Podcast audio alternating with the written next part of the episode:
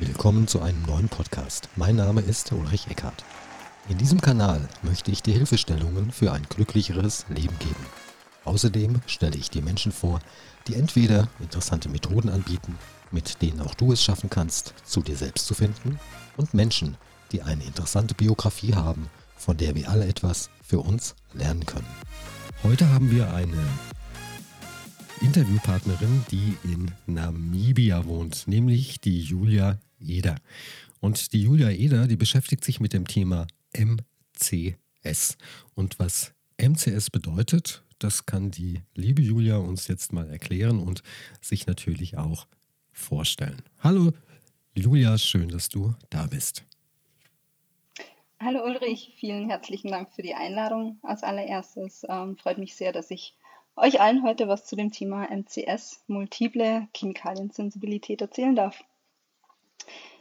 Ähm, es ist ja ein Thema, das uns immer mehr betrifft im 21. Jahrhundert, weil wir ja alle mit immer mehr Chemikalien zugeschüttet werden, auf gut Deutsch gesagt.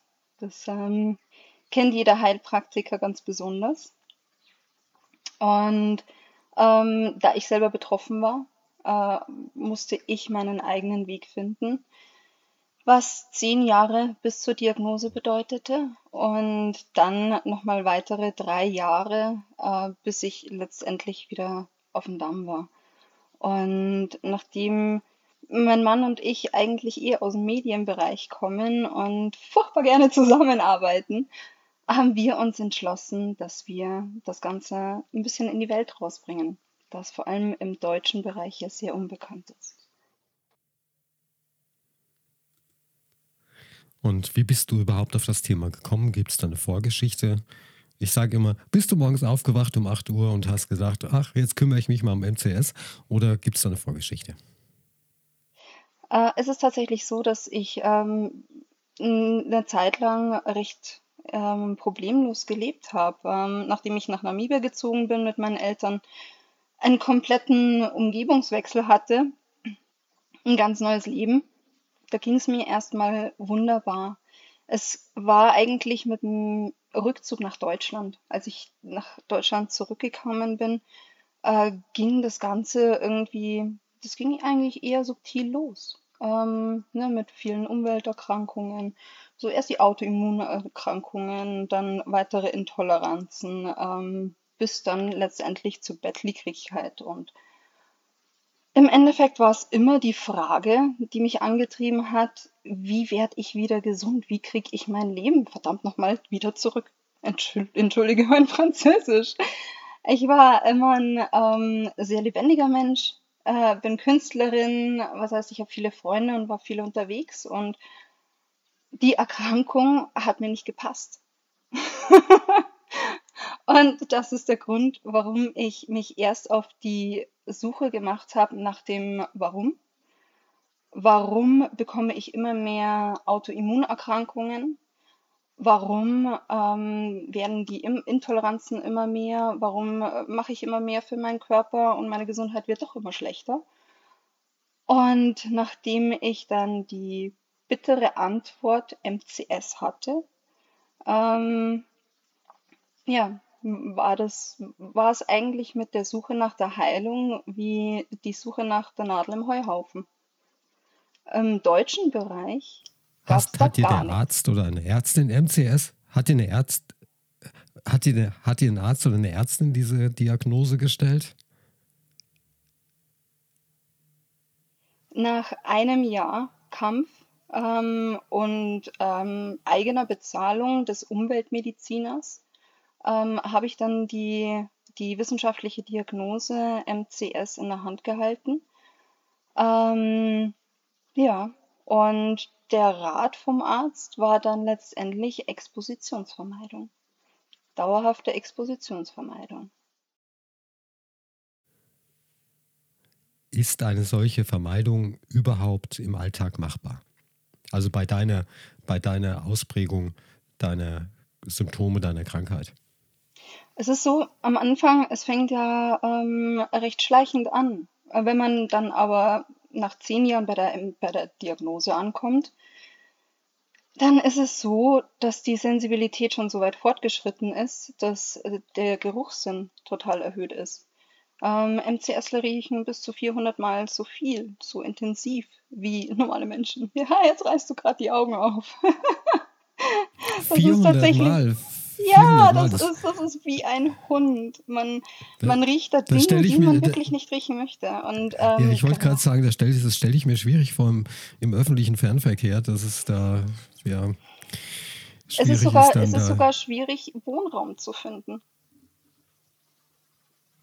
Weshalb? Weil es da überall stinkt?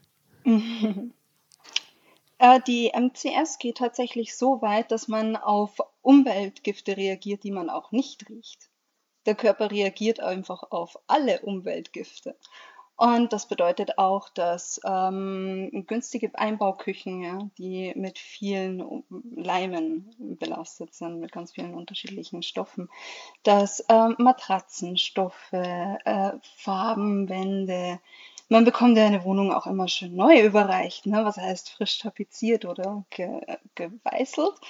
Und ähm, je nach Toxizitätsgrad kann es dann sein, dass der MCSler dann in eine viel schwerere Phase noch äh, reinfällt. Also es ist, solange man nicht in eine, eine gute Umgebung zurückkommt, in eine schadstofffreie Umgebung, ist das eine Abwärtsspirale leider. Und ähm, das führt eben dann dazu, dass der Körper immer lauter schreit und die Symptome immer heftiger werden.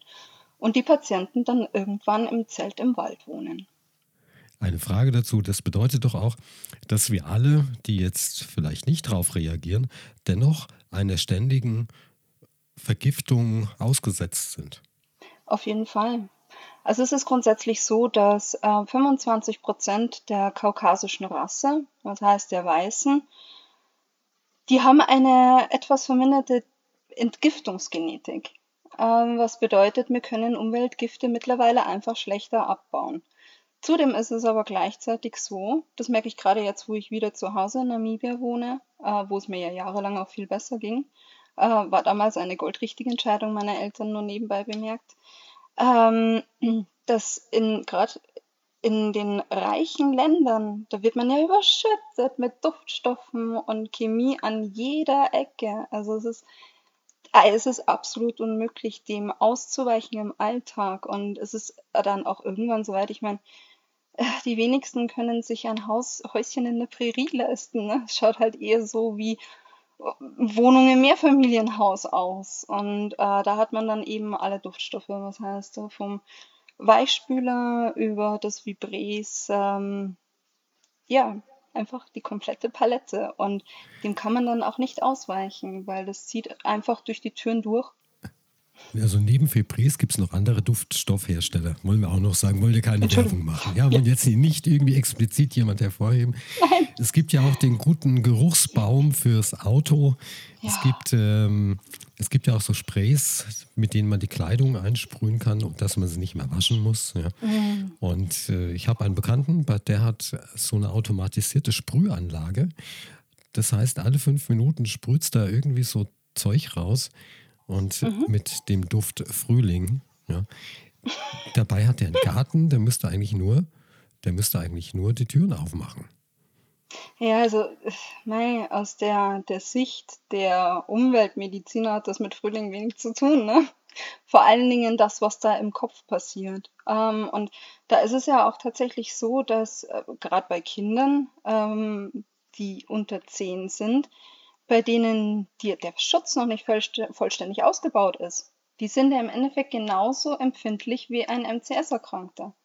Bloß ein MCS-Erkrankter nimmt das halt wahr. Bei einem Kind ist es ein schleichender Prozess und dann hat es lauter zum Schluss lauter Allergien und Umwelterkrankungen und mit sieben schon die erste Autoimmunerkrankung und im schlimmsten Fall ist mit acht schon äh, die, die erste Leukämie oder solche Sachen. Ne? Also es ist wirklich katastrophal, wenn man sich das anschaut.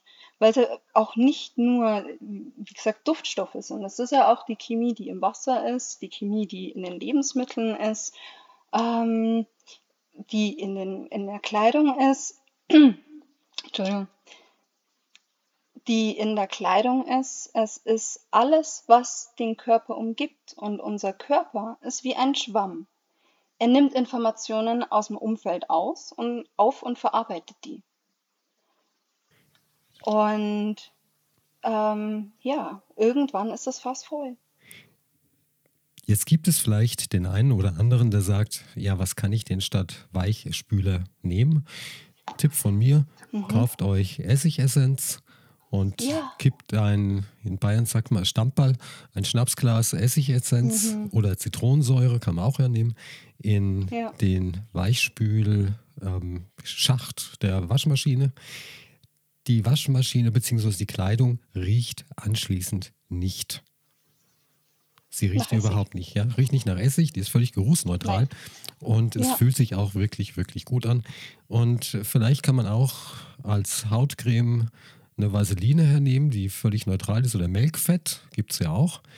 In also Vaseline ist jetzt wenn ich da ganz kurz einhaken Gerne, darf. gerne. Du kennst dich besser aus. Ich bin der völlige Laie. Ich bin da völlig blank. Und wenn du mich jetzt, wenn du jetzt sagst, hey Uli, die Vaseline ist der vollkommene Mist, ja, dann ist das völlig in Ordnung. Ja. ja. Also bitte, bitte. Leider ja. Äh. Okay, warum ist Vaseline, ja, also warum ist Vaseline nicht gut? Äh, weil sie auf Petroleum basierend ist und deiner Haut einfach absolut nichts Gutes tut. Ähm, mein Mann und ich haben da immer einen ganz einfachen ähm, Grundsatz den wir am Anfang immer so weitergeben. Wir machen mittlerweile ja auch Beratung für Muttis ähm, und geben unser Wissen auch präventiv weiter ähm, oder an Umwelterkrankte, weil es auch bei sämtlichen Umwelterkrankungen sehr nützlich ist. Und der erste Rat ist immer, wenn du es nicht essen kannst, dann schmierst du nicht auf die Haut, weil deine Haut auch ist. Zurück zum Thema Vaseline. Was kann man denn statt Vaseline dann hernehmen? Makefett. Kokosöl. Kokosöl. Kokosöl, Shea-Butter. Einfach das, was immer versprochen wird, was an guten, reichhaltigen Stoffen drin ist, einfach mal direkt hernehmen. Das ist wunderbar. Und Kokosöl kann man auch, weil du gesagt hast, man muss es auch essen können, kann man auch zum, in, der, in der Küche verwenden und man kann sogar die Zähne damit putzen. Ja, Kokosöl äh, verwenden wir ganz viel. Also Kokosöl, Natron und Essig, glaube ich, sind die drei meistverwendetsten Stoffe in unserem Haushalt, weil sie einfach allgemein sehr vielseitig einsetzbar sind. Du hast, du hast die Diagnose MCS erhalten. Wie ist es dann mhm. in deinem Leben weitergegangen? Ähm, als erstes war mein Leben komplett auf den Kopf gestellt, weil ich mich am Anfang erstmal von allem trennen durfte, was synthetisch ist. Und ähm, wenn man dann so durch den Haushalt geht, dann stellt man eigentlich fest, dass man ausziehen sollte und seine Sachen dort lassen sollte. Es ist wie beim Brand. Es ist eigentlich, es ist alles mit Duftstoffen durchtränkt. Ich persönlich war davor gar kein bewusster Mensch. Ich habe mich auf dem Weg der Gesundheit angefangen, bewusst zu ernähren und bio zu ernähren, aber äh, dass ich auf Duftstoffe reagieren könnte, da bin ich irgendwie nicht drauf gekommen. Gut, ich habe schon immer sehr, sehr dezent verwendet, viel, viel dezenter wie andere, weil mein Geruchssinn schon so stark war. Das war mir schon bewusst. Aber dass es das ist, ja, das ist mal der erste Schritt gewesen. Und ähm, ja, im Endeffekt wusste ich, dass mein Leben nie wieder das sein wird, was es wird. Ähm, aber mein Ziel war, dass es besser sein sollte danach weil ich ja mit der Erkrankung geboren und aufgewachsen bin. Und ähm, ich hatte Ziele in meinem Leben und die wollte ich einfach ähm, durchsetzen und dazu musste ich gesund sein.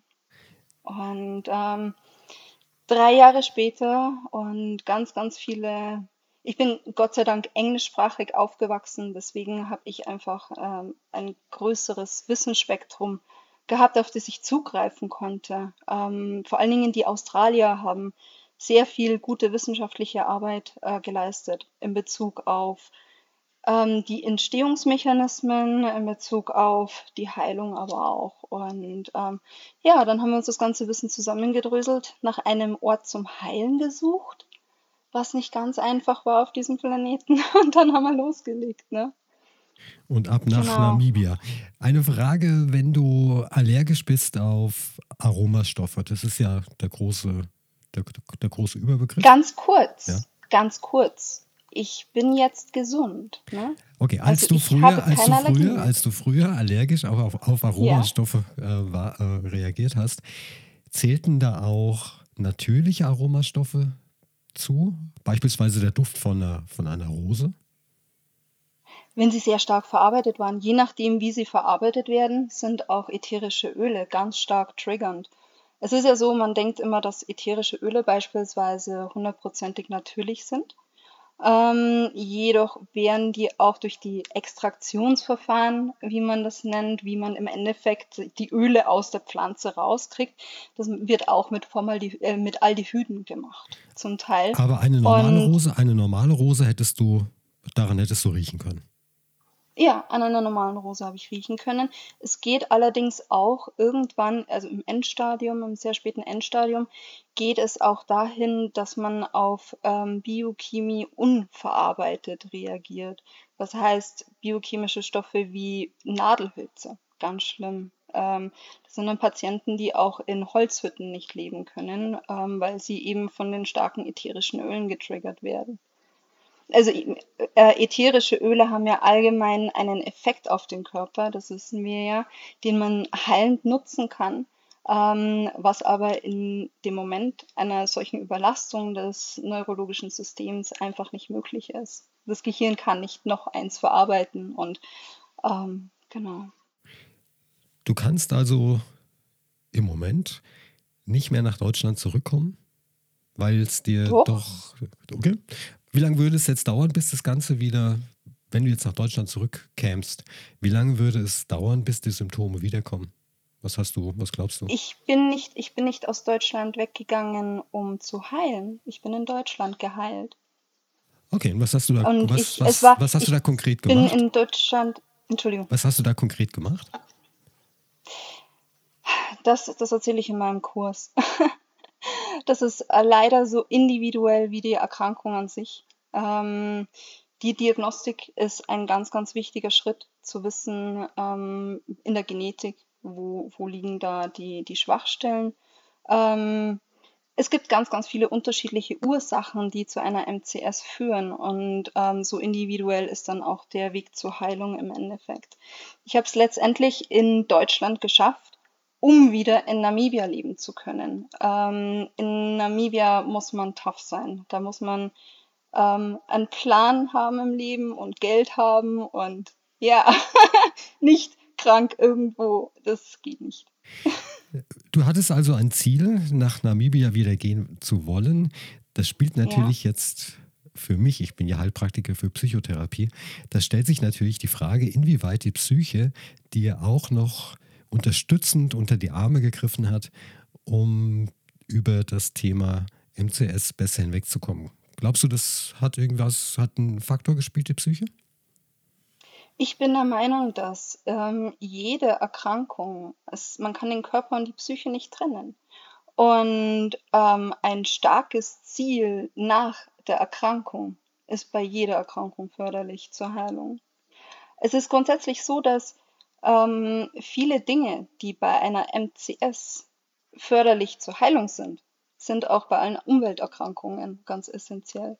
Und deswegen ja, ähm, die Seele muss immer unterstützt werden vom Umfeld und ähm, die Seele braucht eine Aufgabe und ein festes Ziel, um zu heilen. Weil man braucht, man braucht einen sehr, sehr starken Willen.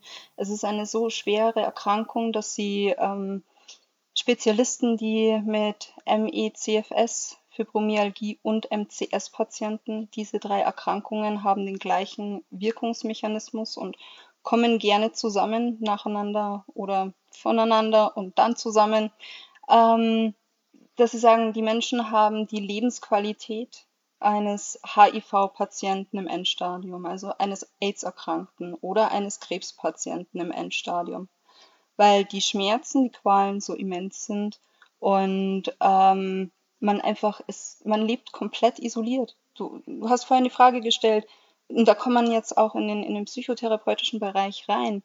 Ähm, es ist eine unglaubliche Belastung, mit dieser Erkrankung zu leben. Und deswegen habe ich es mir persönlich auch nicht vorstellen können und wollte das auch gar nicht, weil in Namibia findet man Lösungen. Und ähm, deswegen habe ich eine Lösung gefunden, äh, weil ich mir das absolut nicht vorstellen konnte. und weil ich gesehen habe, es gibt weltweit im englischsprachigen Menschen, die es geschafft haben. Und ich dachte mir, das sind Menschen, die haben das geschafft. Ich bin ein Mensch, ich kann das auch. Du hast vorhin gesagt, du würdest auch einen Kurs anbieten. Ja, das ist richtig. Ähm, wo kann man diesen Kurs denn, Entschuldigung, wo kann man diesen Kurs denn im Internet ja, buchen? Wo kann man sich darüber informieren? Hast du eine Webseite dafür? Ich habe eine Webseite, die gebe ich dir nachher. Die wirst du dann in einen Text hoffentlich einbauen. Komm, sag sie schnell. Wir bauen sie ein, es aber du kannst du trotzdem sagen, auf.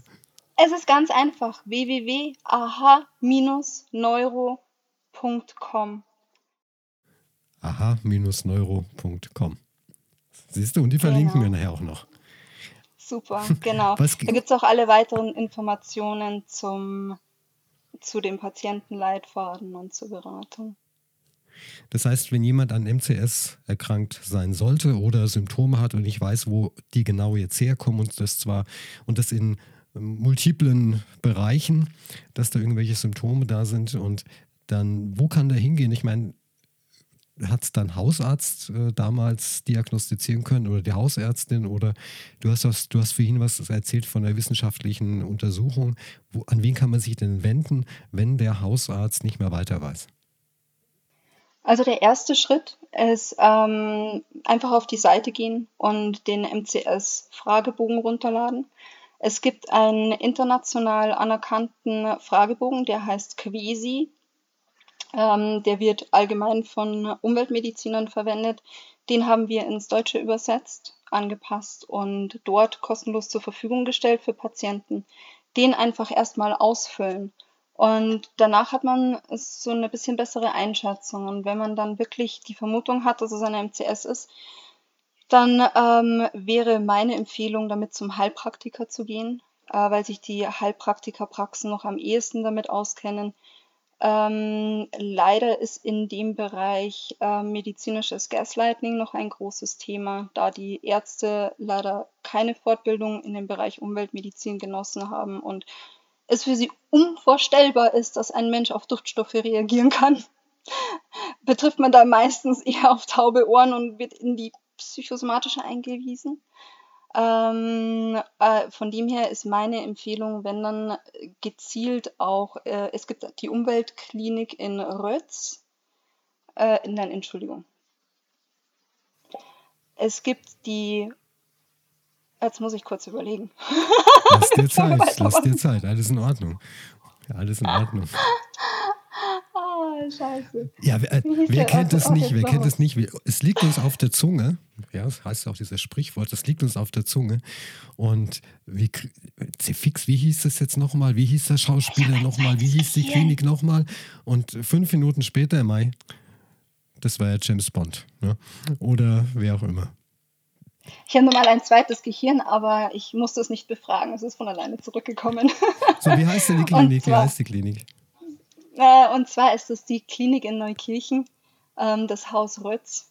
Ähm, die betreuen, also die können noch eine MCS-Diagnose wissenschaftlich ausstellen mit allen Parametern, die man auch braucht, weil man muss ja wissen, ähm, woher kommt denn die Toxizität eigentlich. Dann kann man auch schauen, wo es im Umfeld eigentlich ist und ab da kann man eigentlich erst weitermachen. Und der Umweltmediziner, der meine wissenschaftliche Diagnose ausgestellt hat, hat mittlerweile seine Praxis aufgegeben und ist dort beratend tätig. Ansonsten gibt es leider momentan recht wenig Adressen. Das ist schade. Was kann es man, ist Umweltmedizin, leider. Was kann man machen, wenn man, wenn man jetzt glaubt, man hat ähm, MCS? Also korrigiere mich bitte. Ja, also wie gesagt, ich bin da völlig offen. Kunststoffteppichboden raus. Kleber raus, richtig? Natürlichen ja. Fußboden rein. Ja. Duftstoffe ab in den Mülleimer. Weichspüler ab in den Mülleimer. Unbedingt. Alle Waschmittel, in denen irgendwelche Duftstoffe verarbeitet wurden, ab in den Mülleimer. Verschenkt sie den Nachbarn oder sonst irgendjemand, der damit glücklich wird. Ähm, Kleidung. Jetzt musst du mich korrigieren. Vornehmlich Baumwolle, richtig? Bio-Baumwolle. Bio-Baumwolle. Ungefärbt. ungefärbte Bio-Baumwolle. Schaut ja auch gut aus. Da gibt es ja auch einen Hersteller, Total. da gibt es ja auch einen Hersteller in Deutschland. Oder Leinen. Oder Leinen, jawohl. Und Also natürliche, es ist wichtig, dass es einfach natürliche, unbehandelte Stoffe sind, die am besten also chemiefrei einfach sind. Also der erste Weg ist einfach mal zu gucken, wo ist Chemie. Und das sind wir dann auch ganz gerne behilflich, weil mh, wir das einfach ganz oft bekommen, dass man vor lauter Bäumen den Wald nicht mehr sieht, mit, weil man sich wie, denkt, wo soll ich denn eigentlich anfangen? wie kann man denn sich ohne Chemie waschen? Die Haare waschen, duschen. Also Haare waschen gibt's ja da, das ist ein eigenes Thema. Ich stelle Ich stelle mittlerweile meine, meine Haarseife selber her. Ich bin mittlerweile so, dass ich gerne alles ähm, her, selber herstelle. Ähm, weil es ja diesen großen Hype auch gibt, ja. Auf YouTube gibt es so viele Do-it-yourself-Videos mit. Wie kann ich das ökologisch machen? Wie kann ich jenes ökologisch machen? Ich denke, das ist ein, ein Weg, auf den man sich erstmal begibt. Ähm, zu radikal tut der Seele auch immer sehr weh. Ähm, das ist die Erfahrung, die ich gemacht habe. Ich bin immer eher so ein radikaler Mensch. Also eher peu à peu umstellen. Ich meine, es ist ja schon eine radikale Umstellung, wenn man hergeht und den Teppichboden rausschmeißt. Das ist ja schon mal eine Arbeit, da bist du schon mal beschäftigt. Du kannst es nicht auf einmal machen. Ja. Das ist genau das, was ich, genau, das ist genau das, was ich gerade sage. Man muss erstmal gucken, wo sind denn die großen Toxinherde? Ähm, wo setze ich denn an? Und da ist ganz gut, wenn man einfach mal durch sein, sein persönliches Regal geht und einfach diese Sachen rausschmeißt. Natürlich muss man dann auch mit dem Lebensraum weitermachen. Also man kann beispielsweise auch mit der Matratze mal anfangen, mit, dem, mit der Bettwäsche auch mal hergehen, dass man da vielleicht keine, kein Polyester irgendwie oder künstliche Stoffe hernimmt, sondern vielleicht, was kann man hernehmen zum Schlafen? Eine, was würdest du empfehlen? Baum, Baumwolle oder Leinen ist super. Ja. Bevorzugt. Alles Ungebleicht. ungebleicht, ich muss ungefärbt. gerade sagen, unge, ungebleicht und unbehandelt. Und Ja. äh, dann geht es auch schon wieder besser. Ich meine, wir, wir verbringen ja je nachdem sechs, sieben, acht, neun, zehn Stunden im Bett. Und das wäre ja. Ja. schon mal ein Anfang. Und, und die Matratze auszutauschen und die Bettdecke auszutauschen, ist ja schon mal was, was relativ einfach Ganz wichtig. umzusetzen ist. Ja, auf jeden Fall. Ganz, ganz wichtig. Ja. Und ähm, es gibt auch in Deutschland, Gott sei Dank, sehr viele Hersteller, die mittlerweile darauf achten, die mittlerweile ähm, Öko- und Bio-Siegel haben und ähm, wirklich verantwortungsvoll mit ihrer Verantwortung als Hersteller umgehen. Das ist etwas unglaublich, unfassbar Seltenes geworden in dieser Welt. Ja, Mai, ich meine, Hauptsache, traurig Hauptsache der. Umsatz stimmt, Hauptsache das Geld stimmt. Ja, und je billiger, desto besser. Ich meine, auf der anderen Seite muss man natürlich auch sehen, dass diese, dass diese Produkte in der Regel auch etwas teurer sind, diese Bioprodukte, als die konventionell hergestellten. Ganz klar, Massenproduktion ist halt billiger, als wenn ich jetzt auf Naturstoffe zurückgreife. Jetzt muss man aber auch sehen, dass äh, wir haben es ja gerade im Moment eine Inflation von 6,1 Prozent, das Benzin wird alles teurer und so weiter und so fort. Ja. Viele Menschen können sich das aber auch gar nicht mehr leisten. Ja, Im Moment wissen viele auch nicht mehr, wie sie die Ölrechnung, Gasrechnung bezahlen sollen. Also es ist vieles machbar, leider aber auch sehr teuer. Vielleicht macht es da mal Sinn, einen Urlaub vielleicht zwei, drei, vier Tage kürzer zu buchen und dafür sich eine Matratze zu holen, die und eine Bettdecke. Ich persönlich bin der Meinung, dass es einfach nur eine Umschichtung von Geld ist, weil wenn ich mir angucke, ähm, was man in Deutschland so in der Regel in den deutschen Küchen unter der Spüle, äh, in der Waschküche, i- im Hygienebedarf, was man da alles so findet. Ich glaube, wenn man das Ganze mal mit Natron und Essig und vielleicht ein paar effizienten Mikroorganismen, ein Thema, das ich jedem an das Herz legen möchte. Ganz, ganz wichtiges Thema, weil es gab Koch und Pasteur und vielleicht hatte doch Pasteur die bessere Richtung. Ähm, dann spart man sich da unglaublich viel Geld eigentlich. Und ich glaube, wenn man diesen Weg geht, sicherlich ist es manchmal Verzicht. Also gerade im Bereich, den du jetzt angesprochen hast, Kleidung, Textilien. Ähm, aber vielleicht sollten wir da einfach dorthin, wo wir früher waren, dass wir hochwertige Textilien kaufen, die uns dann auch am Herzen liegen und die wir, wer weiß, sogar weiter vererben. Also das Wort Verzicht, da bin ich, da reagiere ich sehr allergisch drauf. Ja. Denn, okay. denn auf was verzichten wir denn wirklich? Wenn wir hergehen und irgendwelche Dinge, beispielsweise Kleidung, die nach außen wunderbar ausschaut, äh, tragen, aber unsere Gesundheit vielleicht damit äh, ruinieren oder reduzieren oder auch durch irgendwelche Duftwässerchen, ja, dann frage ich mich, auf was verzichten wir denn wirklich? Auf Lebensqualität, wenn wir das Zeug einsetzen, oder verzichten wir gerne auf die Duftwässerchen und wir sind dann gesund? Was auch noch wichtig ist in Deutschland, habe ich irgendwie gelesen oder gehört, ich weiß gar nicht mehr, wo die Quelle ist, dass 60 Prozent der Haushalte nicht mehr kochen. Das heißt, morgen schnell, morgens schnell was beim Bäcker unterwegs geholt, mittags ab in die Kantine und abends vielleicht noch ein Joghurt oder keine Ahnung was. Aber gekocht wird da seltenst. Kann man denn, kann man denn chemiefrei irgendwie was einkaufen oder wäre es denn nicht angeraten, mal wieder sich selbst vor dann herzustellen und ähm, ja, diese altbürgerlichen äh, Gerichte, was weiß ich was, Ei mit Spinat und, und Kartoffel zu kochen. So was ganz was Einfaches. Es ist tatsächlich angebracht, in der heutigen Zeit sich einfacher zu ernähren. Ähm, es ist, wenn man ähm, MCS-Betroffener ist, dann ist es ein absolutes Muss, Bio zu essen und ähm, wirklich auf die Inhaltsstoffe zu achten. Wenn man es umdreht und es sich liest wie eine Bibel, einfach gleich wieder zurück ins Regal stellen. Wenn du es umdrehst und keine Ahnung hast, weil es sich mehr anhört wie, wie irgendein Chemieprodukt, dann lass es einfach sein. Also wenn da drauf steht, wenn Sie dieses Produkt essen, gibt es folgende Nebenwirkungen oder Nebenwirkungen können auftreten, dann sollte man es am besten weglassen. Das heißt öfter, Sowieso. das heißt öfter mal in den Bioladen gehen. Unbedingt.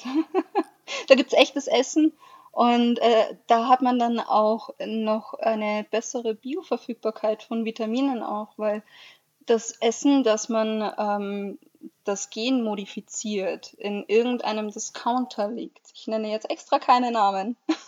Dankeschön, Dankeschön. Da, äh, das hat keine Nährwerte mehr. Das wird völlig unreif geerntet. Das ist, sind, sind Zombie-Pflanzen, die keine Urinformationen mehr enthalten.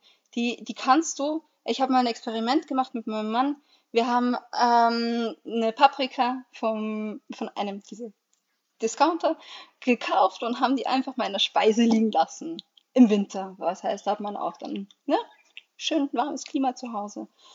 Die hat einen Monat lang hat die gar nichts gemacht. Und nach sechs Wochen ist auch noch nichts passiert. Die verrotten nicht die Sachen. Und wenn die nicht verrotten an sich, weil die so weit behandelt sind, dass kein, kein Fungizid, also dass kein Schimmel mehr dran wächst und dass kein Tier das mehr isst, ja, was in aller Welt sollen unsere, ich meine, unser Darm besteht aus Bakterien, der mit, mit, ne, in Hilfe mit den Bakterien hilft, das Ganze runterzubrechen. Was soll der damit machen? Ja, es heißt ja auch immer so schön, es heißt ja auch immer so schön, du bist, was du isst. Und da gibt es, das kann jeder mal machen, bei Google Almeria eingeben. Almeria, das ist dort, wo unser Gemüse herkommt, aus die, und äh, die Discounter werden damit beliefert. Da ist jede Paprika, schaut aus wie, also völlig ein Industrieprodukt ist es. Ja. Diese Paprika okay. hat im Leben noch nie einen Krümel Erde berührt, sondern die wachsen alle in einer Nährlösung auf. Und wie, wie das Ganze ausschaut, das kann man sich, wie gesagt, bei Google mal anschauen. Almeria eingeben und dann mal auf Bilder klicken. Und das sieht man das wunder, wunderbar, wie ja, wie das Zeug da produziert wird. Und wenn kein Schimmel und kein, kein Viehzeug an das ganze Obst und Gemüse geht, dann kann es vielleicht auch daran liegen, dass das von oben bis unten voll mit Insektiziden, Fungiziden und Herbiziden ist. Richtig. So einfach. Wir machen gerne den Test, dass hier in Namibia nicht so ganz einfach ist, Bio zu kaufen. Oder das wird nicht wirklich deklariert, das ist aber trotzdem so, weil es oft aus Südafrika kommt und ah, hier ist andersrum Zeit, hier funktioniert einfach alles noch ein bisschen anders. Wir machen einfach den, gerne den Naturtest, ja, wir legen es raus in die Natur und gucken, wer, wer knabbert denn dran und verrottet's denn? und dann essen wir es. Der Verrottungstest. Oder auch nicht. Der Verrottungstest. Gut, liebe Julia, wir kommen langsam zum Ende unseres Podcasts. Und ich bedanke mich recht, recht herzlich für dieses Interview, dass du dich zum Interview äh, zur Verfügung gestellt hast. Die Julia ist, wie gesagt, in Namibia. Jetzt kann es sein, dass im Laufe des Podcasts wir so ein bisschen übereinander geredet haben. Ja, das hat da was mit zu tun, dass möglicherweise die Internetleitung hier und da nicht ganz so prickelnd war. Aber das ist halt einfach in der Natur der Sache. Ist einfach so. Ich hoffe, ihr, liebe Hörer und liebe Hörerinnen, konntet euren Nutzen hier aus diesem Podcast ziehen. Und wenn ihr glaubt, also den Verdacht habt, dass ihr an MCS erkrankt seid oder auch schon die Diagnose erhalten habt, dann könnt ihr euch gerne, könnt ihr, jetzt habe ich irgendwie einen Knoten in der Zunge, könnt ihr euch gerne an die Julia Eder wenden. Webseite wird unten verlinkt. Haben wir irgendwas vergessen, liebe Julia? Nein, wunderbar. Ich möchte mich gerne noch bedanken bei euch fürs Zuhören, für die Aufmerksamkeit, für das wichtige Thema. Ähm, betrifft immer mehr Leute und ähm, wie es der Ulrich so schön gesagt hat, ähm, bei Fragen dürft ihr euch auch gerne an uns wenden. Also dann, bleibt gesund oder schaut, dass ihr wieder gesund werdet. Mein Name ist Ulrich Eckhardt und wir hören uns beim nächsten Podcast hier in diesem Kanal wieder. Bye bye und tschüss. Tschüss.